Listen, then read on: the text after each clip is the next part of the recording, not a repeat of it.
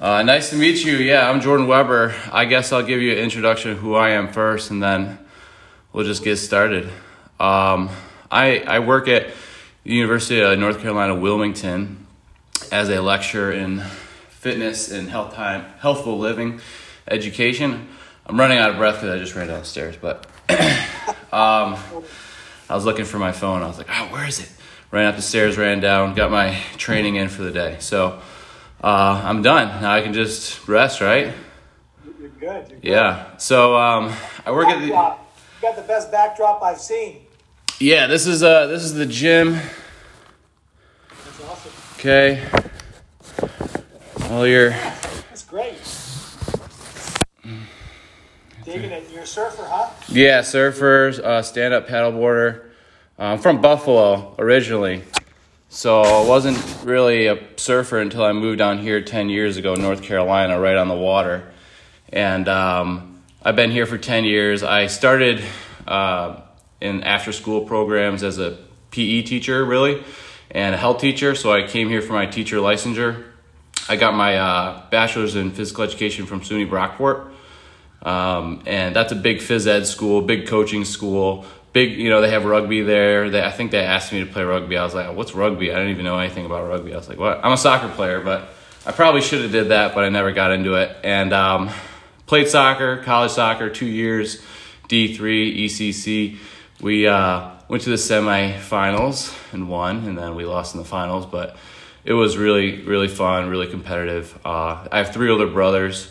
Uh, I have an uncle with an intellectual disability, which is kind of my backdrop. So I work primarily with people with disabilities, but I teach other classes. But my main role is really the adaptive physical activity program, uh, fitness for personal trainers, and then also preparing K through 12 teachers to become PE teachers and coaches. So that's my pr- primary role. Uh, I've been in this role for about five years, three time, three years full time and 10 years part time. Um, so I work with kids with disabilities. I've worked with the athletes at our school, so I've done functional range conditioning or mobility training with our athletes. I used to teach yoga. I used to be certified in yoga, but I, I went the mobility route, so I've kind of altered my, my training, so to speak, after I, I learned the functional range systems, which is a mobility uh, specialization. I really like that. And um, since then, I've been just teaching this semester. I'm teaching childhood obesity, coaching sports and society, uh, and adaptive physical activity. And I have some interns that are uh, personal trainers out in the field right now. So that's my audience. So that's kind of who you're speaking to. So the first question I was going to have for you was, you know, what's your background? Where are you from? And how did you get to where you're at? Yeah, well, I I was just going to say there, first of all, thank you for, for having me on here. Um, my wife works as a, uh, a therapeutic horse riding instructor. So, in fact, right next to Exos, where I used to work in Phoenix, Arizona, there was a place called Horses Help, which was a therapeutic horse riding uh, location. And so she, she's got into that. And so we have a huge passion in our family for, let's say, the application of, of fitness to to that population. So it's great. There's, there's nice overlap uh, in, in those areas. But um, in terms of my background, you know, high level strength conditioning coach for gosh, almost 17 years now. Uh, my, my first gig as a 15 year old was working in a gym, you know, so I think for me, fitness and strength conditioning, notably, has always rightly or wrongly been in my blood. My first real positive experience was with a guy named Rudy. He was my high school strength coach, mm-hmm. and you know every day rocked up like you said you used to. Two thirty, open up the gym. Program was on the wall, and you know he was expecting you to be be on time, even though you didn't need to be there. If you started to show a trend of being there, he'd start to place that expectation on you. And so I learned very early that a coach, you know, really the coaches that I looked up to are, are people that develop you as a person as much as they develop you, let's say, as, as a player or as an athlete. And so it was it was him as an exemplar probably says, geez, this is something I could do. You know, the way he's making me feel, what a great career to do that for other people. And so went on to get a, a degree at exercise science, similar to the one it sounds like that you run, Jordan, uh, at Oregon State University. Joined uh, Exos. At the time, it was called Athletes Performance. Some people might know that place, uh, Exos now, Mark Verstegen and the like. So I worked there from 2006 to 2016, so 10 years, primarily working with NFL, uh, running our education department, which is now international. I inevitably got a PhD in basically motor learning and, mm-hmm. and, movement behavior and coaching behavior. It was kind of an aggregate of those major areas, but as I'm sure we'll get into, really interested in how coaches' communication impacts the experience and the learning of, of the athlete, the client, or the patient. And then I had an opportunity now to move where I currently am in uh, Irish rugby. So my, my title, it's one of those fancy ones, head of athletic performance and science, but basically that means I get to uh, to work across four professional teams and all of our national teams, and so it's like a, a centralized union is the term we use in rugby. And so I work across all of those teams from a strength conditioning leadership perspective. And probably it's 70 30 leadership to on the ground, keeping the sword sharp. So that, that's a, a quick tour of my last 17 years. Okay. Yeah, I noticed you got your PhD. I got my EDD in uh, educational leadership uh, with curriculum instruction and assessment. So similar to programming, where you're really looking at the long term, not the short term, but you're also looking at the itinerant and formatively and summatively assessing our athletes or students. Um, what did you take from your PhD that uh, helped you become a better writer or maybe a better, uh, uh, you know, judger of or, or, evaluator of information? And how have you been able to siphon that information and, and teach others that information? Yeah, it's uh, it's a really it's a good question. You know, I'll, I'll get a lot of people who ask me who are in the professional space, wherever that is, and hey, should I go get a PhD? And the first question I always ask them is, well, why? Why do you think you need or want a PhD?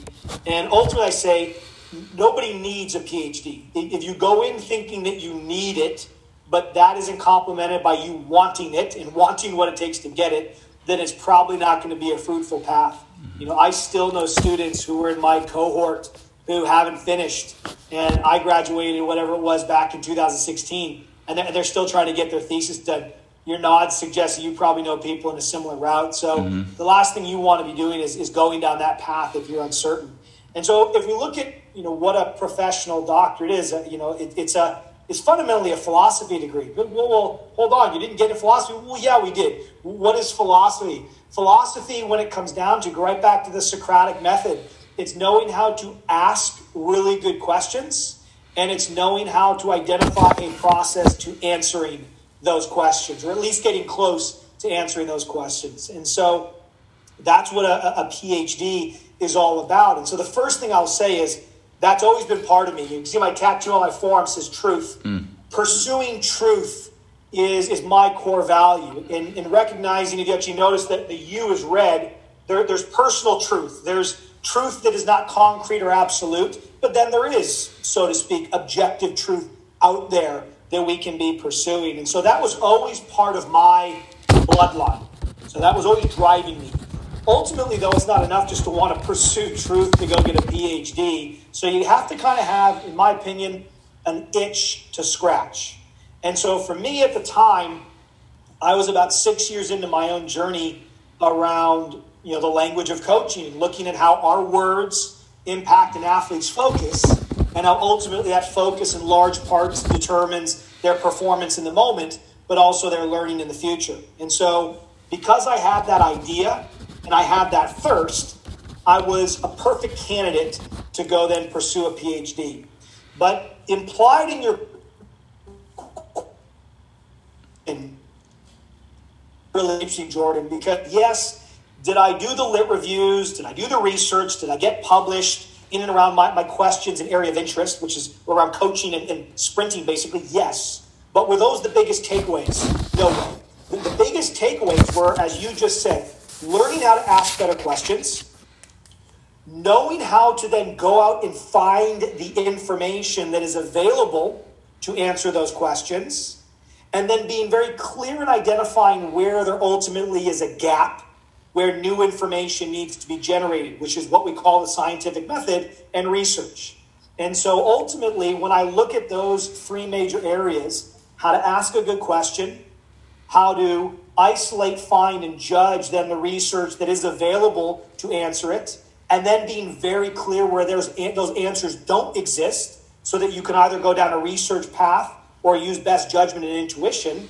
Those are invaluable generalizable skills that I bring to what I do every day in, in a leadership and coach education and coaching role. And so we, we can certainly get into more detailed skills, but I would say that would be my my elevator pitch to anyone who wants to know what you're going to get out of a PhD. Now, is this all stemming from that coach that motivated you? All still, or where is this drive coming to to want to know these truths? Well, that that is in, in, all things I would say, probably in part to just, you know, how I'm wired internally, but, you know, mom and dad. In my household growing up, you know, the, the, the pursuit of truth and honesty probably were implied as the most important values. And if you asked my father, you know, he would he would echo that. So I think that part of me really came from my upbringing. The context came from Rudy in high school, and then the specific interest on the language of coaching. Well, well, that probably goes to a mentor that I met in college. And you know, you noted earlier that you know you work with personal trainers, and for me, one of the recommendations I give to anybody, whether you whether you think you want to be a personal trainer, a physical therapist, strength coach, sport coach, I don't care who you are. If you want to get into the movement profession, spending your early years, even just two or three as a personal trainer, is invaluable. You know, it teaches you programming, it teaches you sales, it teaches you time management, relationship building, and just knowing how to be adaptable. You know, when you're a head strength coach for a college football team, those players have to be there, right? They're not paying to be there. And a lot of them are going to be of a similar age and interest, might even come from a similar area. But when you're a personal trainer, you can be working with people across the generations, across the interests, across the personality types. And sure, there's there's a truth in that for, for athletes as well. But I think it's just a great skill set. So that's that's a that's a footnote. That's a, a, sales pitch to be a personal trainer for a few years. But to, back to my story here, I met a, a mentor who was called the lead personal trainer, and I was shadowing him. And I was trying to ascertain why is he perceived as being the best? Like, what is it about this person that people say he's the best? He's the one to go to. And so I just started to observe. I'm like, well, he's still bench pressing on Monday. he's still doing bicep curls and triceps like everybody else. And so I started to realize, sure, his knowledge of anatomy and phys was was high level. And so he could he could spit and riff on the body as good as anybody. But his programming wasn't that much different. Ultimately, what I realized that was different was how he communicated. And he he would do this thing where he would protect the moment right before the person moved. And he just he kind of had this charismatic personality, this unbelievable posture that just demanded attention and he would just it's almost like he would just grab their attentional spotlight and put it right on him and say this is what i want you to focus on. And so he was so precise and consistent. And, and it took me months before i picked up on this. But once i noticed it i was able to hone in on it. Mm-hmm. and i realized this is what makes this guy incredible. It's what he says how he says it and when he says it. And that's where they're getting the big differences not only in the results but in their experience, right? It's one thing to say, hey, I'm getting my clients better, but does your client or athlete feel, right? This is, is their experience of you one of, I know when I'm with Jordan, I'm walking out of that session better. And so that's what he was amazing at. Every session, they felt like they were making leaps and bounds improvements. And it had everything to do with how he coached, not what he coached. And so I banked that idea back when I was 19. Now, I'm whatever it is, 36 now, and the book just came out this year. So it, it took me that long inevitably to mature the ideas, test them out, research them, and make them my own. But that's really where the idea for my work began. Okay, nice. Yeah, I, de- I was a personal trainer for a while and I, I learned a lot. I learned definitely how to fail.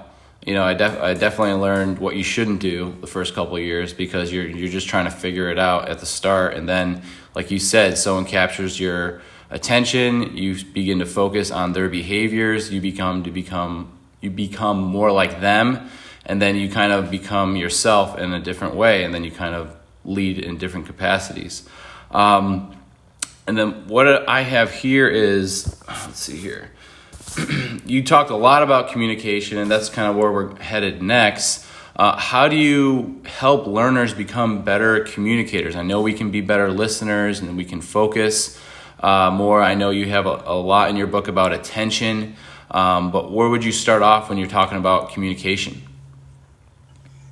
You know, it's there, there, there, there's so many there's so many different ways to to approach it, but you know, ultimately, what is the core of communication? For me, the core of communication is I have something in my head that I understand in a certain way.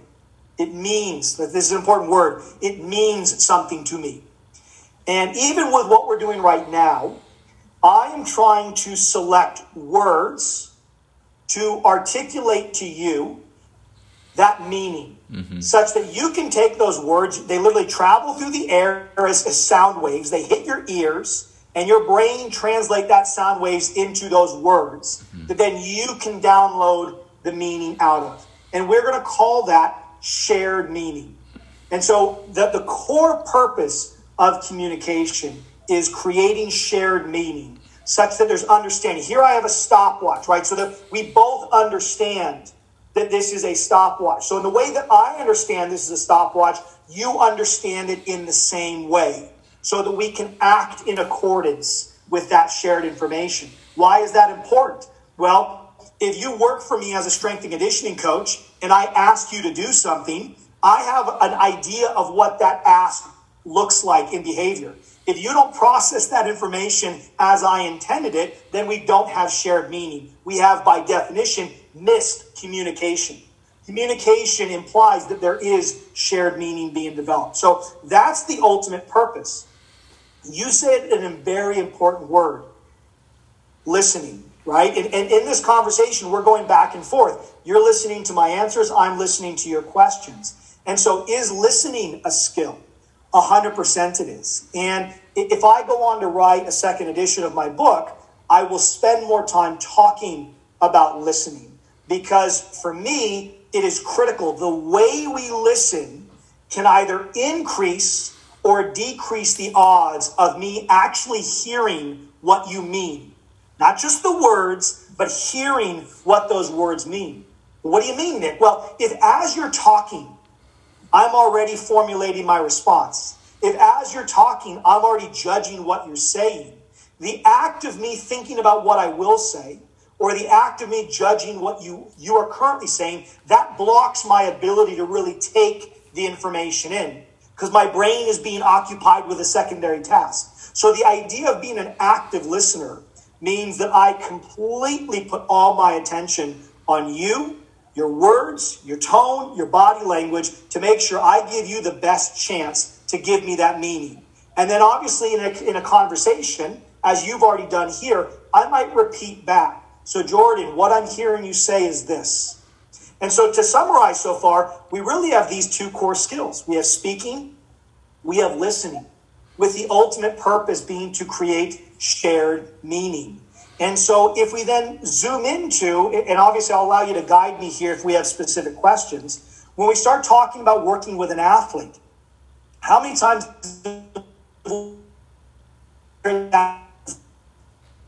I know what to do, I just don't know how to do it. Okay, I know what to do, I just don't know how to do it. And so for me, that by definition is the reason we have coaches. Because we have athletes that either want to do something, their goal, their desire. My kid wants to learn to play soccer, so they want to learn something. You even might have an elite person that knows what to do, right? They can explain the biomechanics, they can even explain what's going wrong in their own body, but they just don't know how to fix that technical thing that's going wrong. And so, what a coach's job is meant to do is to help create new meaning in the mind of an athlete, client, or patient. And we do that through many ways, but one of the primary ways we do that is through communication.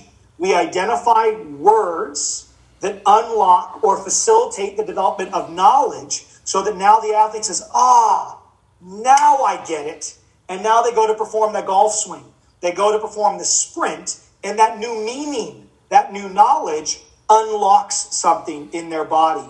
And we've all had that experience as a coach when we come up with that fresh cue that gives them just that little bit of perspective shifting on how to perform this skill. And all of a sudden, their eyes go wide and they're nodding. They haven't even done it yet, but they know it's going to work. And then they go perform the movement and it all comes to life. And we call those the light bulb reps. So it all goes back to this core that the reason we have communication is to create and collaborate around meaning making, adding something to the person that is meaningful to them.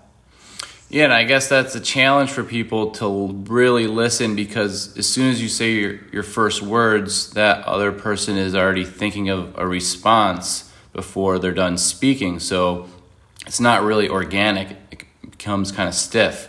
So as I was listening to you, as I'm as you're listening to me, you're I was thinking of, oh, well, maybe I should say this or maybe I should th- say that, but I wasn't maybe fully listening. So I was like, all right, now I just need to stay ahead of the wave, kind of, so to speak, and kind of tune in before I articulate a response so I can give a better response instead of just saying, oh, I need to talk about that as quick as I can. And then you kind of summed it up with you can assess this with those light bulb moments where people are like, oh, oh, they, it kind of goes off, and you're like you see it in the client's eye or the uh, athlete's eye or something like that.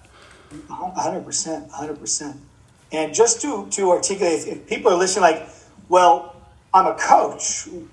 Is listening important, or or rather, when is listening important? Well, if I'm working with you, Jordan, and you're my client, and you're not getting something and I've run out of cues, right? I, have given you all the ones I can come up with for the back squat, let's say, and none of them are working. Well, I, I can pivot then and say, listen, this is what we're trying to improve. Maybe it's keeping your knees straight ahead, you know, or squatting deeper or a body position. Doesn't matter. Pick your flavor of the month, okay? And I can say, this is what we need to improve. What do you think you could focus on to improve that? Now, the second I deliver that question on your doorstep, I need to be active, actively listening. What words are you using? Right? What literally, like verbs? What are the action words you're using? Nouns. How are you referencing the environment around you? Right? And, and, and thus, you might be able to come up with a cue, or you might be able to come up with something just enough for me to be able to riff on to help you better understand something. And so, this is where oftentimes a coach might ask a question, not necessarily intending to get a real answer. It's more, I'm questioning you. What I advocate for is no, ask your athletes questions, involve them in the learning process, actually collaborate and have conversations. Because ultimately, the words that make the most sense to you, Jordan, are the words in your head, not the words in mind. Mm-hmm. So if I get you talking and explaining what's going on in your own thought process, you're serving up to me the words, the examples, the phrases I can then use to lower the barrier of understanding because quite literally what do I start to do? I start to speak your language. Mm-hmm. Too often we speak from our own biases mm-hmm. and forget that the whole reason we're speaking is to help you get better. So why not involve your language in the literal conversation when it comes to the coach client relationship. Yeah, and I, th- I think a way I like to do that in the adaptive physical activity setting is allowing the individuals with disabilities to lead the class in a physical activity. They know the activities, they've done them 100 times. They lead 20 minutes, 30 minutes. And that's how I started a nonprofit, uh, Transforward Fitness, where we kind of help gyms set up programs to where they get sponsorships for adaptive physical activity programs. So it's you know trainers working with people with disabilities, and we actually had a class for three years where we had three individuals with disabilities teaching a 60 minute class as a team. And so all the peers with disabilities would come to the class, they would teach them, they speak in their language. You know, I did a research study on it, I'm going to be publishing hopefully this year. And it'll talk about how it, you know, built that community, built the communi- uh, communication, the motivation to participate. You know, you're, you're seeing your, your friends, you know, speak in their language, and then you're also learning their language as they're coaching each other. So that's one way we've done that in the adapted physical activity setting. So I think that's really cool how you kind of mentioned that, how you kind of you're speaking their language because I know that we talk about that in critical pedagogy, you know, in uh, education and curriculum, where if you're not speaking the student's language, they're not going to understand you, and you have to really understand their background, where they're coming from, why they're you know in your in your uh, presence and stuff like that. Um, moving forward to motivation, uh, what is motivation? and uh, maybe just talk about how you can help someone, you know, be more passionate about what they're doing and why they're doing it and like setting them on that path as a coach. Because I know that you've talked about a coach as a carrier in this vessel, and I've talked about it as like a ship. You know, you can get on the ship, but you might have to row the boat a little bit, you know, or you might you might get sick. Well, we'll if you get if you get sick, the boat's going to take you, but you're going to still have to you know, pay your toll when you get off, you know, that type of thing. So, you know, how do we motivate motivate them while they're on the vessel to like stay the path and that they know that we're speaking the truth? So, it, it, it's a great question. I, I, don't. At the end of the day, we, we talk about this idea of incentives or, or motives, like what motivates me and the, the first thing we can just check off is this whole idea of am I being motivated to act by internal drivers or external drivers, right? Is a parent forcing me to do something? Are they paying me? Hey, if you score X amount of goals, I'll give you a tenner per goal. You know, am I being motivated externally by perceived social pressure? You know, hey, all my friends are doing it. Or physically. Well, I want to look like that person on the magazine. So we have this categorically all these external motivators, and they they live kind of on a continuum. Let's say of of, of healthy and sustainable, such as maybe you like to to only do activity with your friends. Well, is that a bad external motivator? I wouldn't say that's a bad external motivator. My wife much prefers to go swimming with her friends than by herself. And I think that's a great external motivator. She still has an intrinsic value for swimming. She just gets a little bit of an upregulation of joy when she does it with friends. And we'll get to why that is in a moment. You mentioned earlier community. Community is a huge part of our, our basic motivational needs. On the other end, someone paying me to do something is very, very quickly going to start to erode my, my joy, my love of it. You know, uh, it becomes different in professional sports where I'm also doing it because the pay ultimately allows me to pay my bills, it becomes more of a job. But typically, if you're paying a, a young kid to score goals, pretty soon that's going to erode their natural joy because instead of pursuing the joy, they pursue the payment, which for many people is superficial and it'll be it'll be short lived. And so you have to recognize that there's external motivators, there's internal motivators, and there really is not right and wrong, but there's sustainable, clean burning motivation, and there's non sustainable let's say, crude oil type motivation. Our job is to try to facilitate the clean burning, intrinsic forms, self generating forms of motivation. And so, how, how, does that happen? I believe the spark has to start with the individual. I cannot create motivation in you. I cannot create desire in you. I can't force you to love, you know, skiing or snowboarding. You've got to come to the table with that flicker, with that light so to speak, lit. My job then as a coach is to identify what are the features of an environment and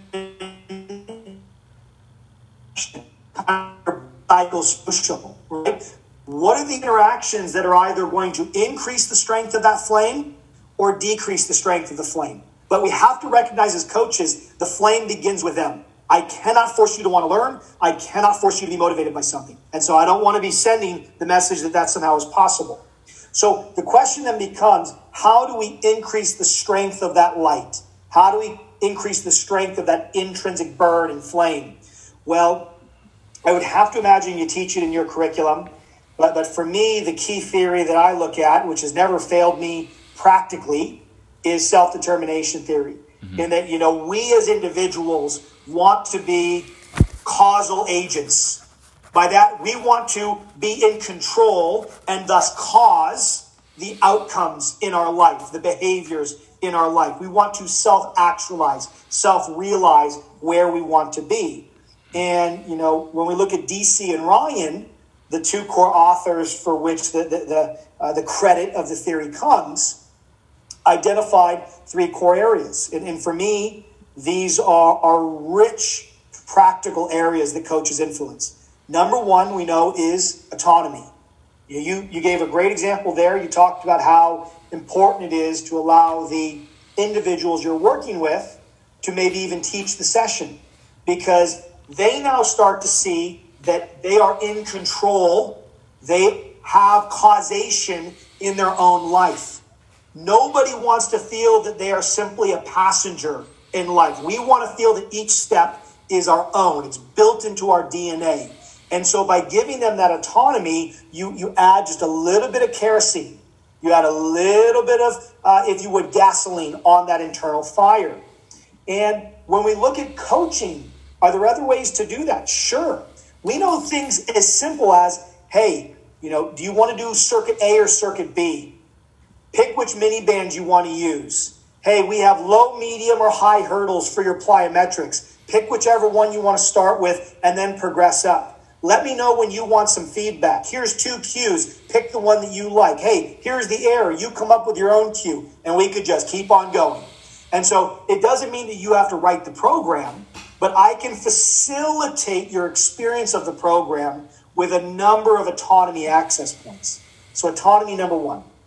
Number two is this Bandura, right? This whole idea of competence or self efficacy. Uh, for me to be motivated by something, motivation is a motive, it's an energy. I'm pursuing, it's an action, it's an activity. I, I participate, participatory, as we say, in my motivation. Well, why is that important? Well, imagine you're going on a walk, and that walk is a, a circle. It's a one mile circle, let's say, and you only get halfway, and you're just stuck there. You, you can't take another step forward. Inevitably, you stop trying. So, motivation needs oxygen, just as fire needs oxygen. That oxygen is your sense that you are improving that you know that you can do this skill. Even if you have a day where you fail, someone who has high self efficacy doesn't see themselves as a failure. They know that they can continue to pursue, they know the skill is inside of them.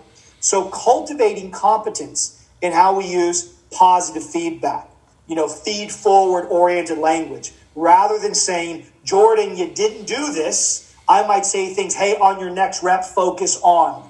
So I can continue to scaffold your sense of competence. And then the final one, which credit to you, I think you articulated brilliantly, and you said the, the important word community or relatedness. We a community again is baked into our genes, our DNA.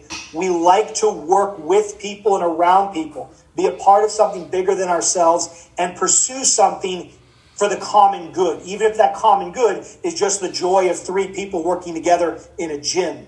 And so, to the degree that we can create relatedness, community, connecting to something bigger than ourselves for a common goal, that community adds energy to me. I'm having a down day, but Jordan, you're having a great day. Our relationship, I can get something from that. But equally, it comes back in return. You're having a down day. Hey, let's get to the session. We've got it today, and I lift you up. That's just an example of where community plays a role. People ask, why is CrossFit so, uh, so let's say, popular? For me, it has nothing to do with the training, nothing to do with training. It has everything to do with the community they have created. And so there you go. Community or relatedness, competence or self efficacy, these are synonyms, autonomy or, or self control. These are the three ingredients that are like a blowtorch. They boost the fire, the intrinsic motivation of the individual. Not having those variables, so literally the inverse, is how you put the flame out. Yeah, if you if you don't feel like you can get into the group, you're not going to obviously be motivated to be in the group. So if CrossFit is not, if you see CrossFit as this very aggressive form of sport and that intimidates you, that's you're not going to be motivated to do that. So you're going to find something maybe more your style, maybe more your flavor of the week type of thing, where people are kind of constantly changing their behaviors on ba- based on what other people are doing and where the trends are going. And you know that kind of relates a little bit to adversity, right? And diversity and, and diverse athletes. And that's kind of where I was going to go next was how do you coach, you know, diverse athletes or what examples can you share with future coaches who may encounter diverse situations? You know, we have people kneeling for the flag. We have uh, people that have, uh, new, you know, are on the platform and speaking uh, to the crowds. You know, as coaches, you know, how do we lead in, in these diverse and adverse uh, times? Really good question. I, have not been asked that question before. And so my, my, my pause is one of, of pause to give it due consideration because it's an important one.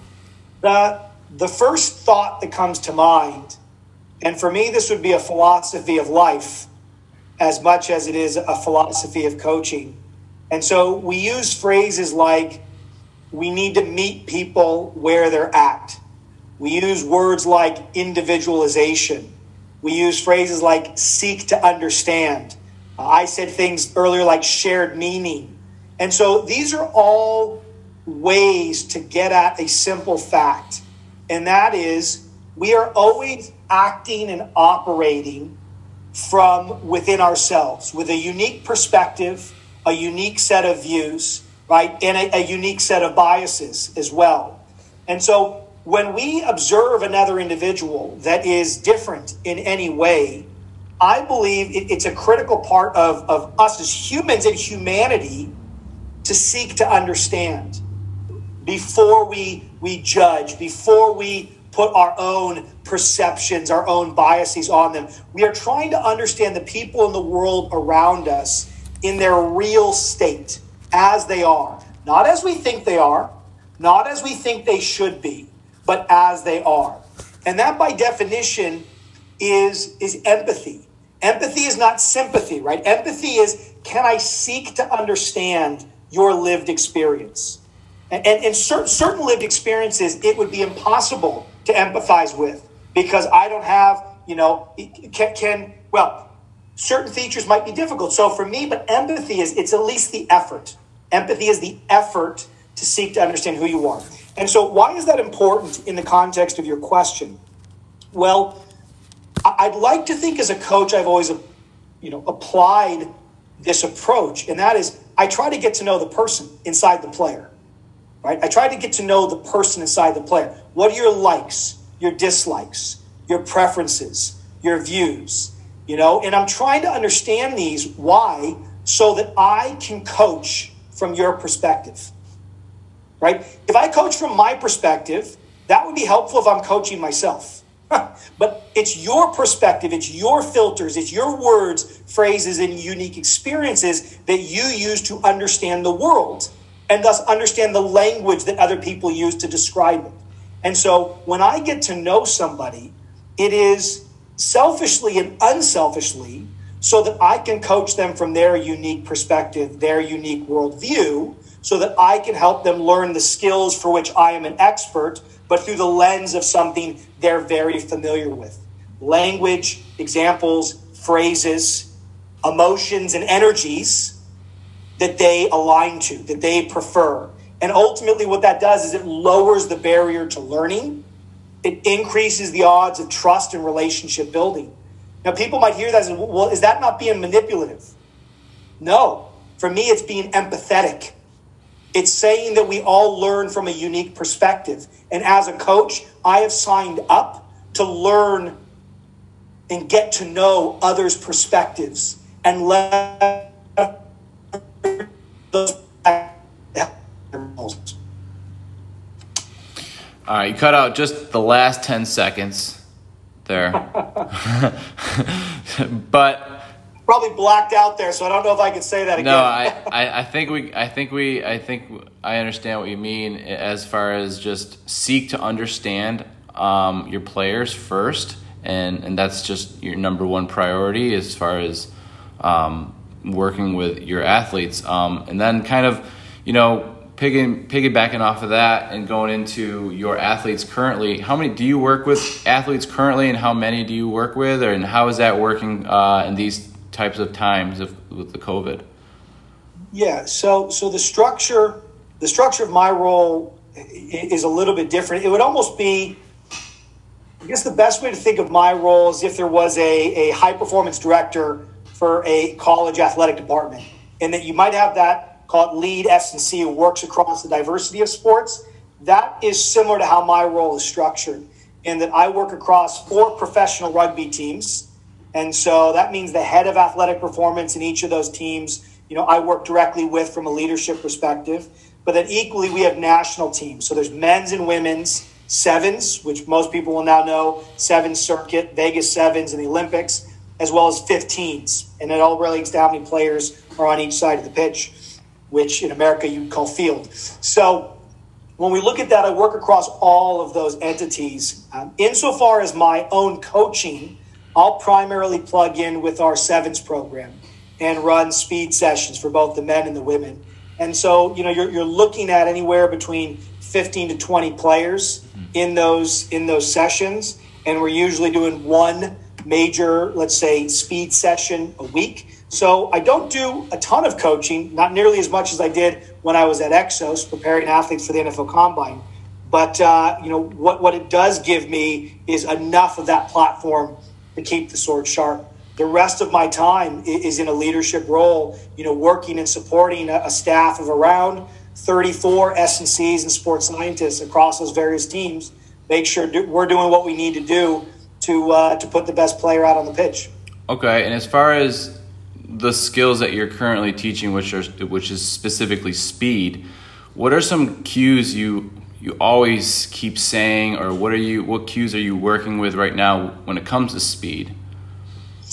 Yeah, so for those that might not be you know familiar with with how we look at or break down linear speed, if we start there, you know the, the simplest way f- for us to look at it is obviously we have what we might call short speed which is, let's say, zero over 10 yards, and then your long speed, which might be 15, 20 yards and beyond. We call that acceleration and maximal velocity. And so the key thing for acceleration is, you know, we're, we're really looking at three different categories. No, I should say four different categories of cues based on the person's primary issue. So category one is, you know, are they struggling to push the ground back? Right? Or are they struggling to drive their leg forward? Or are they struggling to organize an effective posture? Or are they struggling to organize effective arm action? Now, usually, if you have a problem in one area, symptoms of that problem will show up everywhere else. And so, this is where a coaching eye is required to identify which of those four areas, if cued effectively, will generate an improvement that helps the whole system organize a better movement pattern. And so, for our purposes today, since we're not watching the video and giving a specific case study, let's maybe give some examples of each. And so, when it comes to pushing based cues, you know, simple things like push the ground away or explode off the ground. Or I might even put an analogy behind them and say, I want you to imagine there's a rattlesnake two feet behind beat the bite, beat the bite. Uh, we'd also use an analogy of I want you to imagine that you have a massive, let's say, lifting band that's around your neck and around your feet, and that band is trying to shrink you. Break the band, break the band. And so those are examples all for the push. And I should say they emphasize the push. And they emphasize the push still within the whole of sprinting. Well, what about front side? The person that doesn't bring their leg forward enough. Three major ones that we will use. One is drive your knee forward as if to shatter a pane of glass. And I'll kind of, you know, do a loud clap and say, break the glass. I use a lot of snapping as well. So my cues will typically have some kind of a an energy, a noise that flavors it, that colors it. Um, we'll equally, you know, the Irish like boxing. So we'll talk about sparring mitts. I want you to drive your knee forward, as if you're hitting a sparring mitt. I'll bring sparring mitts out to training sessions to actually have them in that high and they'll smack up through it from a knee perspective. I call those physical analogies. Anytime I can generate a physical experience and then reference it again later on, that's creating a physical analogy. Uh, the other two cues we'll use, one of which is very effective, is you know explode out like you're sprinting up a set of stairs. That in, imagine that in your mind. If you're getting upstairs and you don't drive your leg forward, right, your, your, your chin are gonna your chin or your teeth are gonna get to know the edge of those stairs pretty quickly. So we can start to make some jokes around no no chin music. Equally, we'll talk about sprinting up a hill. So get up the hill, same idea. You imagine there's a steep hill in front of you. Now, of all the cues I've just given you, the get up the hill one works almost universally. That, that gets everybody thinking out and up very fast. So that one works really, really well. In terms of posture, for me, I don't have to coach a lot of posture in the sprinting with those cues I've just given you.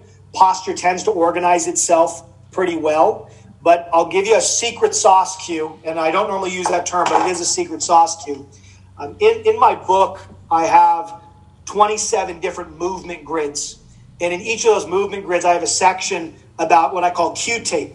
What so, pa- you know, yeah, I got that. What page is that on? Well, any and all of it. If you go, just go to the uh, the sprinting. I, I, can give you the page right now. It's uh, compare notes. You go to uh, da, da, da, yeah, go to page 255. You know, I think it's being recorded, so this is the page we're talking about here with the with the sprinting. Okay. And so, and again, right? I mean, Jordan, here you go. You can see what we're talking about: cues for for posture, yep. leg action push, leg action punch, and arm action. But from a posture perspective, what you do, I mean, this this works so so well and so quickly. You put a piece of tape on a person's upper back, just you know your basic tape. Right. Put it on their upper back. Put it on their lower back. Now you, have to ask them the following questions. You say, "Show me what you would do to get the tape far away." And if they kind of flex, you're like, "Okay, yep. Show me how you get the tape close." And they kind of, yes, exactly. And then all you tell them to do is slam the tape together when you get off the line. Boom. It's un- it works. I mean, it is like you know, it's it's it's penicillin for a posture. Yeah. And it works really well. So those are those are examples. And in terms of arm action, arm action you don't really have to cue. The big thing for me is with arm action is get them in what I call the loaded position. So if you if you get them to learn to stretch, that stretch creates the feedback of then the release. And so then the cue is just release the tension or smash the arms back, something to that effect.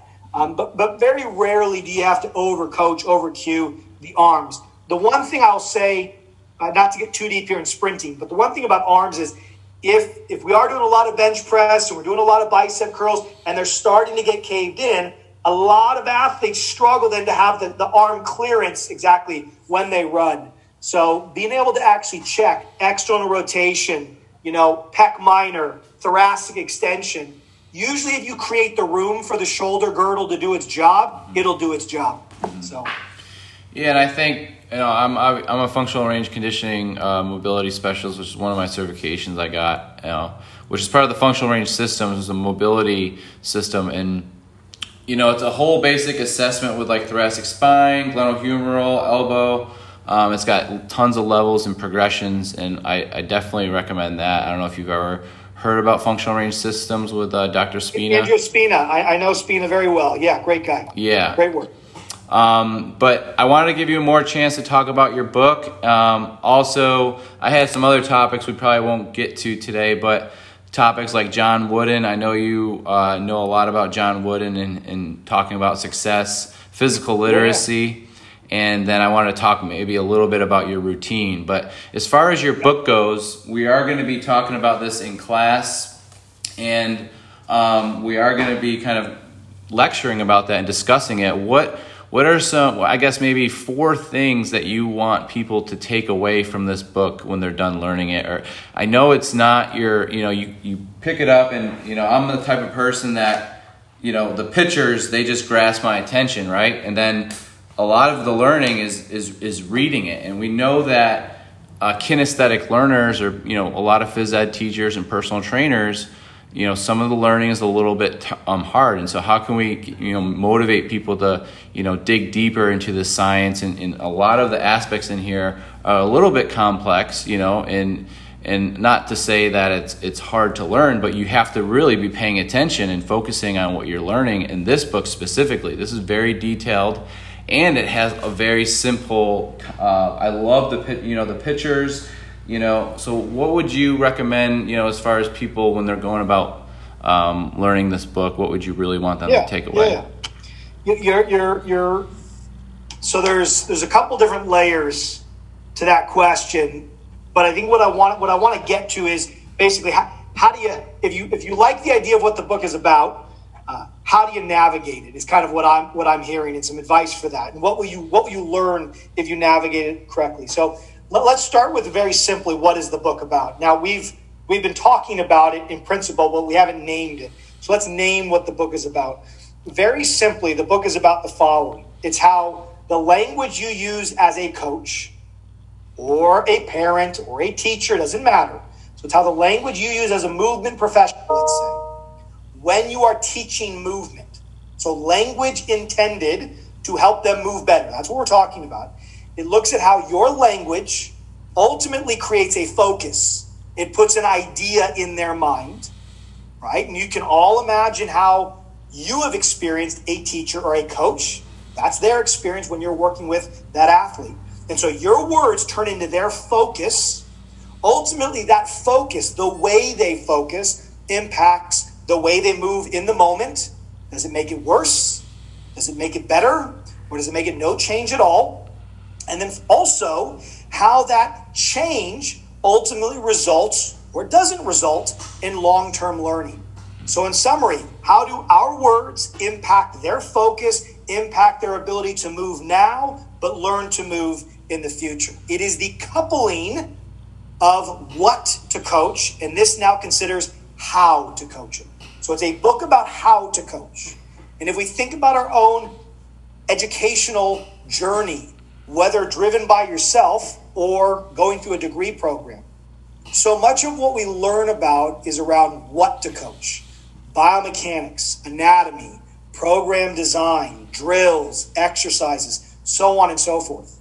Yet, the mechanism to get that information off the program and into the person comes primarily through this thing that we call our voice, our mouth. And so, this is why, for me, language is so central. Even though it is not the only way to teach, nor do I suggest it to be the only way that we teach, it is a central way that we influence the learning experience. So, that's what the book is about. So, people think, wow, I want to learn to become a better communicator. I want people to get better now and in the future because of the way I verbally coach them. Then this is the book for you. Because for me, I wrote it because it did not exist. Right. And yeah. I wrote it primarily for the, the coach that I was yeah. up and coming. Okay, so that's that's that's the, the elevator pitch. Now the book has three sections. Learn, coach, and cue. So the first three chapters are really for those that want to understand the core science of how we learn. Now, Jordan, I don't know if you've read the whole thing or, or where you're at in the book, but the key thing that I'd like to share with people is are the concepts for some people new? Sure, they are. This isn't a topic talked about a lot, even though it's ever present in how we talk all the time. So there's going to be new concepts. I have worked very hard, and ultimately the crowd will tell me if I was successful in trying to, as Einstein said, make the concepts as simple as possible, but no simpler. At the end of the day, you can only simplify something so much until you get to the point where you've changed what it is. And so the entire book uses story, uses narrative, uses examples that invites you in and says, What would you do in this circumstance? Or what might you say? Or how would you respond? And so you don't have to, as I say, you don't have to hold your breath very long before I bring you out into the shallows with an analogy, a visual, or an example. And so you could correct me or Jordan, but that's how I've tried to write it. So does it take time? Sure. Anytime you're learning something brand new for the first time, it takes time. But I wanted to make sure that the way the book was written was not part of the reason that it would take time. Because I want the book to simplify the learning process, not make it more difficult than it needs to be. And so chapter one really covers memory, attention, and learning, the building blocks of learning anything. Were you to jump in there, Jordan? With uh, no, no, you're you're good. You're good. Um, I was saying, I was I was to say that you know everything that I have read throughout the book, like you said, brings along an analogy and it brings along with um, you know pictures and, and visualizations and i love the tape idea and getting the, the athletes to recognize the tape and, and using that as a guide um, what what other um, cues do you find in the book that you you tend to use a lot in your coaching or when you're working with program design? Yeah, yeah, yeah. Well, if I can, Jordan, before I answer that one, I just want to finish answering. Okay, go ahead. Original question, and so uh, if if section one again is, is called you know learn, those are your building blocks. Now you're like, okay, I, I know that people have to pay attention to learn something. Uh, when they learn something, it goes into our memory, and these are these are some of the key things that we need to know to capture and keep attention, because that's what coaching is. If I don't have your attention, there's no possibility for learning. You know, if you want to dance on, on if you want to dance, you need to listen to the song. And so I need to have a way to get you in the club. And that's what I am as a coach. I'm trying to get your attention on the right things. Section two of the book, which again is three chapters, we, we call that coach. And that basically is composed of three models. And these three models, if you would, that's the heartbeat of the whole book. Model number one is called the coaching communication loop. Model number two is called the 3D, right, cueing model. And then the last model is just simply put the analogy model. And so the coaching communication loop looks at how we communicate within a session, the 3D cueing model, how we create these external cues that we're talking about, Jordan, and the analogy model. How do we create these visuals that drive learning? Everything's evidence based and experience based. And then the final section, as, as you've shared now on screen, are basically just the examples mm-hmm. 27 movement grids that apply those models, analogies, 3D cueing, and the coaching communication loop, with one chapter on behavior change. You know, the chapter before we get into any of the visuals is, hey, I'm a coach. I love this. I understand it. How do I make sure this becomes part of who I am? And so I leverage the, the work of, you know, Tiny Habits, BJ Fogg, Atomic Habits, James Clear, and basically completely take their information, put it into the context of coaching language and communication. Say, here is a, a six week process to upgrade your coaching skill behavior, mm-hmm. right? So Case in point, that's what people would be, be getting. It, it is it is a book that's meant to guide you as a coach throughout your entire career. Mm-hmm. It's one that I would hope people could pick up again and again and again. You can you can jump to the back and just use the cues with the pictures, but guess what, Jordan? Those cues are synthesized based on all the science right. noted earlier in the book. Right. Or if you're like, hey, I want to be able to generate my own cues. Great, start with part two if you're like, man, I want to really understand this, I want to know the bedrock principles, start with section one. Mm-hmm. You know, you could really jump in anywhere, but I did write the book like fiction. I wrote the book from beginning to right. end to tell a complete story. And so I hope most people inevitably get from beginning to end. Um, in, insofar as your question then on cues, I'm going to be honest, that's a loaded one for me because there's probably 500 cues in the book, Jordan. Yeah. I'd have a very difficult time. But if you give me a movement you want to talk about, I'd be happy to zoom into one of them. Okay. Um, well, I mean, we don't really have to go too much into cueing. I uh, maybe want to get on another topic of like just uh, cardiorespiratory training in general. Do you recommend people to walk and not to jog, but to run and to sprint and try to stay off the jogging. What do you recommend as far as walking, jogging, sprinting, as far as an athlete is, or, or just yourself? You, you know, in, in what in what context, Jordan, are we talking about? Are we talking about the, the physical development for a team sport, for general fitness on your own? Let's just, thinking? I mean, let us, we're both 36. You know, how should we be, uh, you know, I mean, our goals are to, you know, be able to live without pain and you know, you know, move our bodies when we're 60? You know, I mean, what would be some general guidelines as far as cardiorespiratory training you would maybe impose yourself, or you would? Yeah, yeah. So I mean, I'll go. I'll go right on back to you know. Uh, first, I'll say that that is not my area of expertise, okay. and so my reading of that space is you know to, to, to the degree of following the basic science and leveraging people who I know who really understand where it is at. So I don't want to pretend to to be putting information out there that I would be feigning as an expert. But right. I'll tell you what I, I do know, and that is I used to when I used to work at Exos, there was a coach there named Paul Robbins, and, and now, now Paul Robbins is an international phenom when it comes to cardiorespiratory training, and he always had a, a three component model which was basically your, your high, medium, and low day.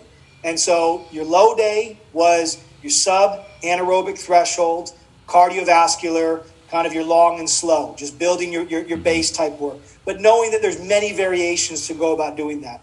Your medium day, let's say, would be intervals kind of sitting right at your anaerobic threshold. Get up there, come back down. Get up there, come back down. You can do that on feet or off feet conditioning. And then your high day is you were pushing the limits. You were going way above anaerobic threshold as intense as you can. Those might be, let's say, 15 to 30 second type sprint efforts, not sprinting in terms of sprint running, but in terms of all out efforts. Whereas you'd have your 30 30 day and then maybe your 60 30 day in terms of intervals. But virtually the whole thing was, was interval based. And so I think to the nature of the question, it's interval based with variation in the intensities of the intervals and the rest but for me, my morphology, if you would, responds far better to to strength training in, in terms of my actual, let's say, how I feel. And so for me, you know, I, I like to get a lift in every other day and probably sandwich between those a jog.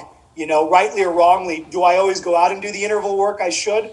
Probably not. But for me, I like just for a general cardiorespiratory and more of a psychological piece. I like going out for a, you know a three to five k jog mm-hmm. and then getting in a, a, a strong interval based you know as heavy as I can with COVID lifting at home workout you know in, in, in my house and so that's kind of my more of my personal approach than would be any kind of recommendation people have to, to, to take on for themselves. Okay, and um, you know any of the subjects you want to touch on, uh, John Wooden. I know that you have gotten into Eastern philosophy. That's probably a rabbit hole, and then I have physical literacy and you know that's kind of like a new term showing up in physical education and teachers need to be cognizant of physical literacy but a lot of people don't know what that means is there any you know anything you want to talk about before we head out today listen I, am I, i'm happy to you pick the one that you're most interested in because yeah eastern eastern philosophy i didn't think we'd get that brought up and yeah, yeah that's a huge divine uh, movement literacy we talk about mm-hmm. that a mm-hmm. lot here with Irish rugby, and a big fan of John Wooden. So you, you pick it. Um, I let's let's talk about uh, John Wooden and yep. you know his philosophies of success. Where obviously don't go to bed, or or analogy, you know, don't go to bed without thinking that you've done everything that you could do that day. Become successful at what you're trying to be successful at. Um, what are some other Woodenisms that you kind of are always thinking about, or maybe um, some philosophies like John Wooden that kind of like keep you motivated today that you're thinking about all the time? Well, you know, for, for me, for me, John Wooden has been a call it uh, an intellectual mentor around how to coach. So uh, I seek and take on his information less, let's say, for personal motivation and more for motivation on how I can better interact and influence others. And so the quote I use of his more than any other is you, you haven't taught until they've learned. Mm-hmm. And I just, the, the wisdom, the wisdom in those words as a movement professional cannot be overstated because inherently, if you trust and believe and live by those words, all the information you need to know how to be a better coach is right in front of you. Because if every day you're interacting with someone and that interaction is not generating a net improvement in ability such that they can express that ability without your, your prompts reminders or feedback, right? That's what learning is. Mm-hmm. You now own the change. You don't need me to access the change. If you need me to access the change, you have not learned. And so, therefore, if teaching is defined by your ability to own the change that the teaching is meant to promote, you know, that evidence is clear in front of me as long as I look up from the program and at the person. So, so that would be a Woodenism that is profoundly impactful on me as an individual and a coach, as well as a coach educator. The other one is more in his behavior. You know, you one of the things he did that many people don't realize is he was always seen as someone that that, that maybe not talked a lot, but valued instruction. He was an instructional coach. But I think what many people don't realize is the way he used instruction, at least from my own reading of his work, is different than how many people use instruction. And here I'll even reference myself. When I was an up and coming coach, even once I had reached a fair level, I would call it as I as I see it. And so if you happen to make a mistake on that rep, I'm cueing it. Uh, on the next rep, if you make a different mistake, okay, now I'm cueing that. And so it was like I shot anything that moved. Versus what Wooden would do is he would watch his players meticulously. He and his coaches, before they would ever get on the court, would know the dominant mistakes or the big areas for growth on each of their players. And then they would preemptly write down the cues or the phrases they might use so that they, guess what? So they wouldn't have to stop practice, so that they wouldn't have to threaten the physiological development that came with the speed with which he played a full court game. And so it looked to the naked eye that they were just yelling out these phrases. But these phrases had been considered with great depth and precision and priority before they get ever went onto the court. And so that's exactly how I now coach.